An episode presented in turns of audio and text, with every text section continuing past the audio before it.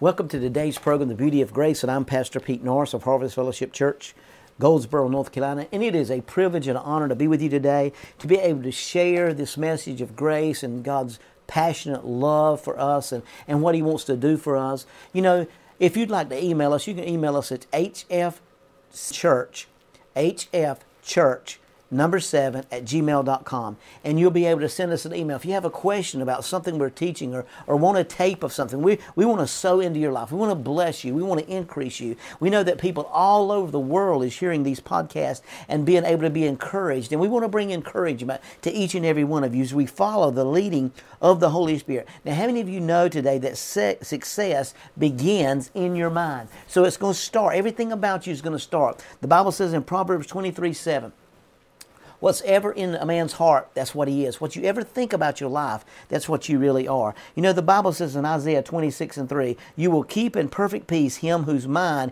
is steadfast because he trusts in you. Now look at Second Chronicles uh, 20 and 15. This is what the Lord says to you Do not be afraid or discouraged because of this vast army, for the battle is not yours, but it's God's. You know what you're dealing with. So the full potential is to discover the power of your thoughts and your words. See, the greatest thing in your life is going to happen by the way you think about yourself. You know, that's why growing up in life, teachers and adults and parents discourage children so much by speaking negativity, negativity over them. But you got to understand, I'm not talking about mind over matter here. I'm not talking about Norman Vincent his teachings. I'm talking about using the Word of God as a revelation that you can do great things inside of you because there's great potential inside of you. There's great great revelation inside of you.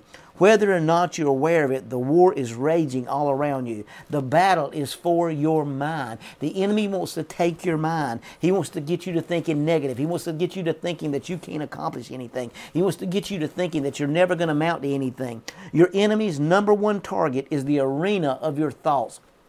If he can get your thoughts, if he can get you struggling with how you think about yourself, if he can control how you think, he'll be able to control your entire life. Indeed, Thoughts determine actions and attitude and self image. You ever been around people and they're always negative? They're always thinking the worst. They're always expecting the worst. They're always believing for the worst. Listen, you've got to realize something that if you if if the enemy can control how you think, he can control your entire life. Some of you have been controlled by the way you grew up, what a teacher said about you, what your mother, your daddy said about you. Those things keep us in bondage. They keep us from reaching our destiny. But thoughts determine your action and your attitude. Your attitude is going to determine your altitude and your self image. Really, thoughts determine destiny, which is why the Bible warns us to guard our minds. Listen, Thoughts determine your destiny. You're never going to rise above what you think you're able to do. We used to have a coach and we had a sign over the thing and it said, if you, if you think you can, you will. If you think you can't, you're right also.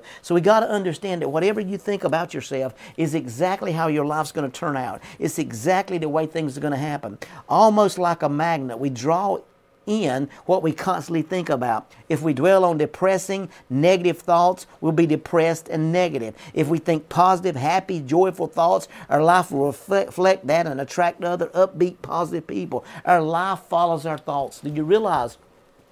That negative people always hang out together. Very few times does a negative person hang out with a positive person, and very few times does a positive person hang out with a negative person. You don't see very many people that are prosperous and successful hanging out in, in, in slum areas of the country. They are hanging out with people just like them. Why? Because you don't grow hanging out with somebody less than you. You hang you grow by hanging out with people that think like you think, that act like you act, that help you to be a better person, help you to grow and prosper. I always tell people if you have a wife or a husband that don't encourage you and don't lift you up and make you better, they're not the one for you. You got to understand, and our thoughts always affect our emotions. We will feel exactly the way we think we're going to feel. You say, Pastor, you're trying to tell me we think exactly how we, we feel, exactly how we think we feel? You're exactly right because if you think yourself excited, you think yourself happy. You know, I remember growing up and playing baseball, and I was real confident about that game, almost over into the, air, in the area of arrogance. But, but I realized realized that if in the latter innings, I wanted you to hit it to me because I knew if you hit it to me,